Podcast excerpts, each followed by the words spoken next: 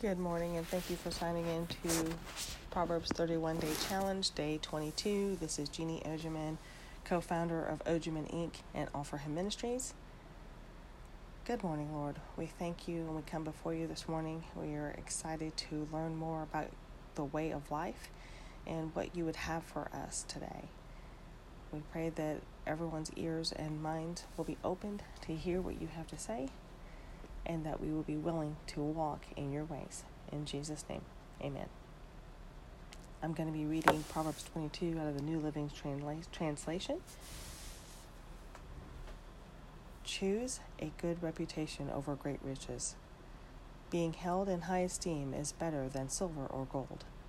The rich and poor have this in common the Lord made them both. A prudent person foresees danger and takes precautions. The simpleton goes blindly on and suffers the consequences. True humility and fear of the Lord lead to riches, honor, and long life.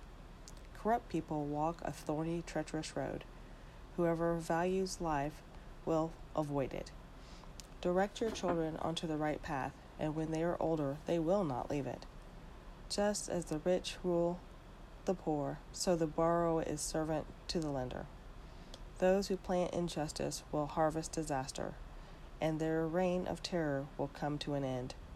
Blessed are those who are generous, because they feed the poor. Throw out the mocker, and fighting goes too. Quarrels and insults will disappear. Whoever loves a pure heart and gracious speech will have the king as a friend. The Lord preserves those with knowledge, but there, he ruins the plans of the treacherous. The lazy person claims, There's a lion out there. If I go outside, I might be killed. The mouth of an immoral woman is a dangerous trap, and those who make the Lord angry will fall into it. A youngster's heart is filled with foolishness, but physical discipline will drive it far away. A person who gets ahead by oppressing the poor or by showering gifts on the rich will end in poverty. Listen to the words of the wise, apply your heart to my instruction, for it is good to keep these sayings in your heart and always ready on your lips. I am teaching you today, yes, you, so you will trust in the Lord. I have written thirty sayings for you, filled with advice and knowledge. In this way, you may know the truth and take an accurate report to those who sent you. Don't rob the poor just because you can, or exploit the needy in court, for the Lord is their defender, and he will ruin anyone who ruins them. Don't befriend angry people or associate with hot tempered people, or you will learn to be like them and in danger to your soul. Don't agree to guarantee another person's debt or to put up security for someone else. If you can't pay it, even your bed will be snatched from under you. Don't cheat your neighbor by moving the ancient boundary markers set up by previous generations. Do you see any truly competent workers? They will serve kings rather than working for ordinary people.